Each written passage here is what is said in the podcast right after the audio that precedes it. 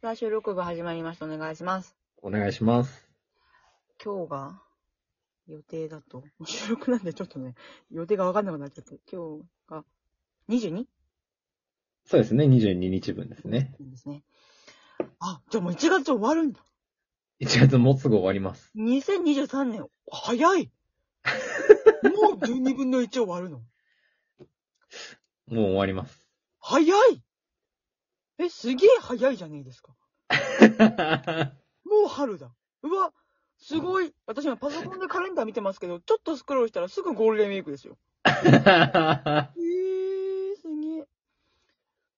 えー、私、ちゃんと生きれてるかな、1月。そうだ、私、星野源のライブ行ってるやん。あ楽しかった？ねえ、楽しかった？星野源は。どうだった？未来の自分に問いかけてる。絶対楽しかったっていうに決まってるけど。うーんって言うと思います。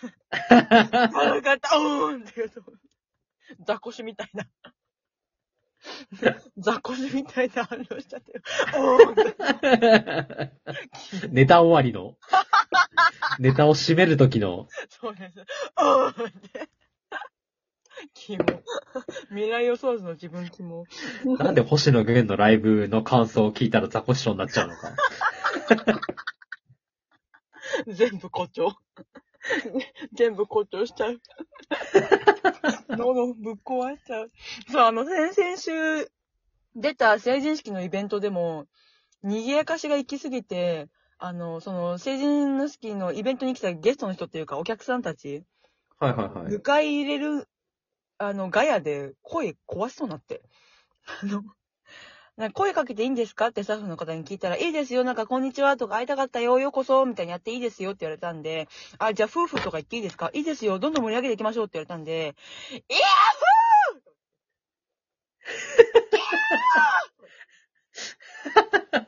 マダガスカルの時計と鳥みたいな、すごい声出してたら、20秒ぐらいで喉危ねえなってなって。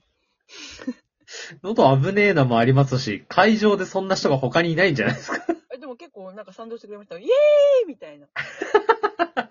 あ、それに乗れるくらいの空気感だったんですね。あなんか、え、事前に言ったらね、私声出しますよって、ふーってやっちゃいますよって言ったら、あ、じゃあそれに習っていきますって言われたんで、あ、じゃあ、まず、イエーイってなって、おい、おいイエーイみたいな。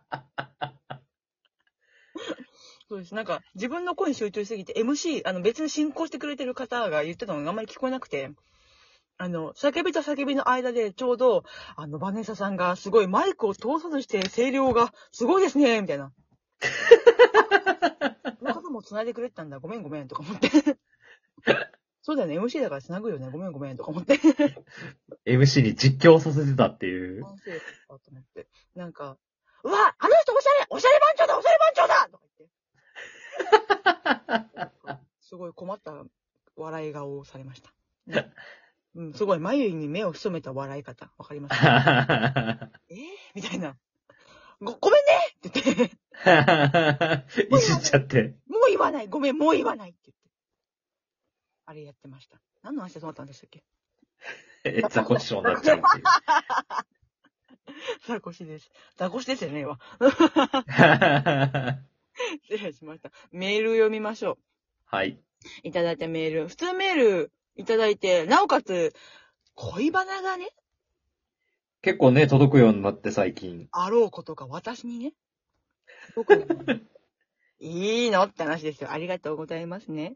なんと読んでまいります。ブルーグレーさんからいただきました。バレさん、ヤッピー、シイタケ占いのブルーグレーだよ。だり。ね、聞いてくれ。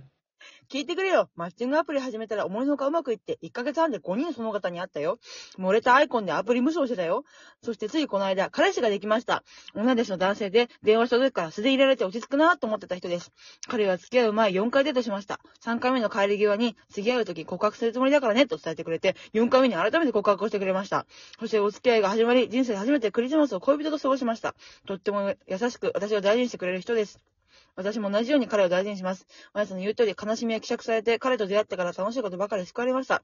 私はもうあの時の悲しみをすっかり飲み干せたはず。前に進んで偉いぞ、私。椎茸占いの勢い消えたやん。序盤の2行。途中から急に構成した。だって殿方に会ったよの、んどっからだ？それでこの間彼氏ができましたから急に返す。急に、彼氏ができた途端に構成したっていう。すごい、改心が早いの。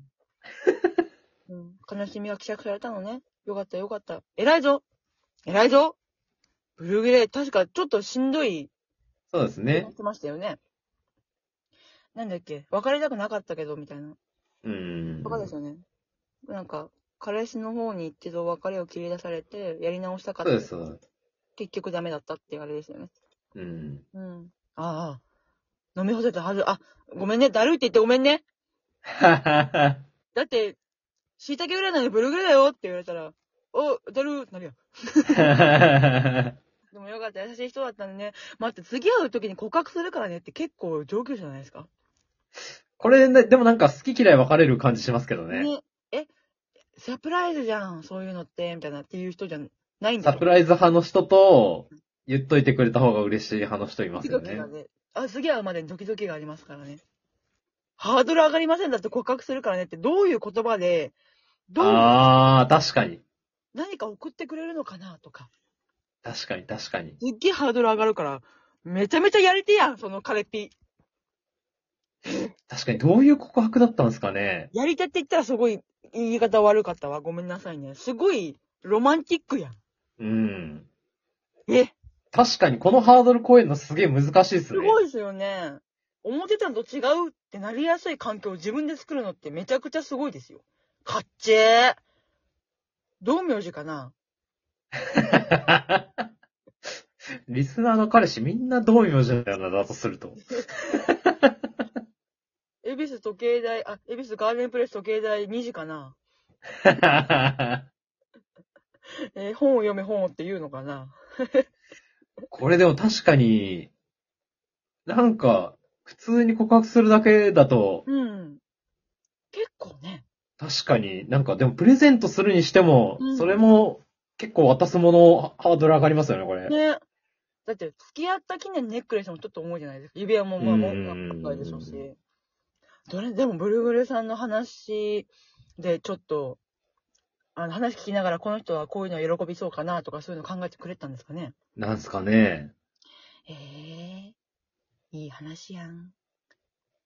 一末に心ポッカポカしちゃった。結構この想像の膨らむ。ねえ。ちょっと短編小説読んだ気持ちと同じほかほかです。ああ、そう。そうかーって。ありがとうございます。ちょっと引き続き教えてどういう告白だったのか聞かせて。続きまして、つばきさんからいただきました。バナさん、年越し、正月、彼と一緒に過ごしたのろけを聞いてください。しょうがないね。え去年は糸炎のため会えませんでしたが、今年は31、1日と2日間私の家で過ごすことになりました。買い出しに行き、お雑煮の具の飾り切りを手伝ってもらい、日本酒を飲みながら年越ししました。初詣では大吉を引き、帰って酒ガチャを引いた SSR のお酒で晩酌。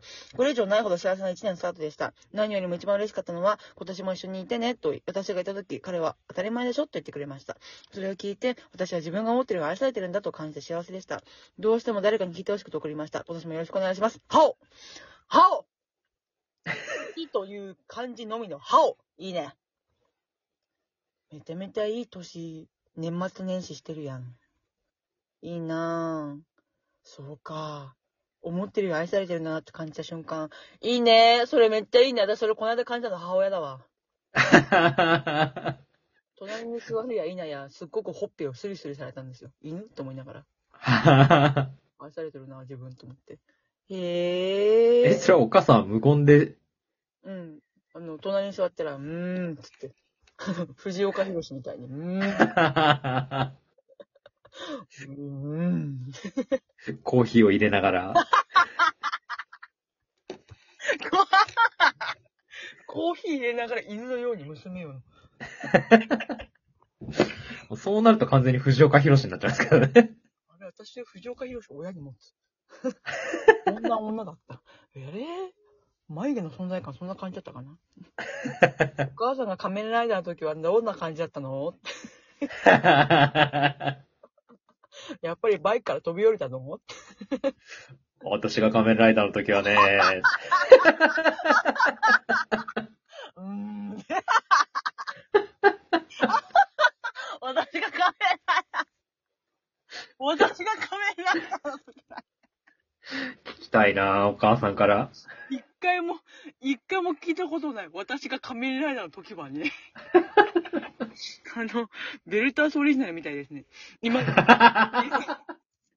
今では私がおじいさんに。今では私が仮面ライダー。襲名、襲名スタイルで私が仮面ライダーになる。え？お母さんが飛び降りたあのバイクで私持って。やばい、子さんファンが湧いちゃう。あのバイク、お母さんのやつだ って。胸熱ってなるやつ。日曜の朝盛り上がるなうん各家庭が、うおーですよ。もうそれ、ザコシが、全国にザコシが、うおーね。やばい。ごめん、椿さん。彼氏の話こんな風にしちゃって。ごめんね。でもめっちゃおもろかった。ありがとう。こんな感じのメールたくさんありがとうございました。え来週も収録分なんですが、さ来週ね、そうだ、来週が生放送か。生配信。そうです、来週生放送ですねはい、。生配信の時に読みたいメールテーマ、その時に募集するメールテーマを、えー発表したと思います。メールテーマが、引っ越しに関するエトセトラです。引っ越しをした方、新しい環境になってこんな発見があったわ、引っ越しもうすぐするんだけど、こんなハプニングがあったわ、引っ越ししてない、するつもりもないけど、なんかこういう話聞いたことあるよ、なんで私は絶対引っ越しない、なぜならこうだからとか、そういうお話、どんどん送っていただければと思います。アプリがある方、ギフトを送る、質問を送る、どちらからでお送り、どちらかからお送りください。もしくは、メールアドレス、バネソットホストアットマークラジオトーク .jp までお送りください。そうすると嬉しいです。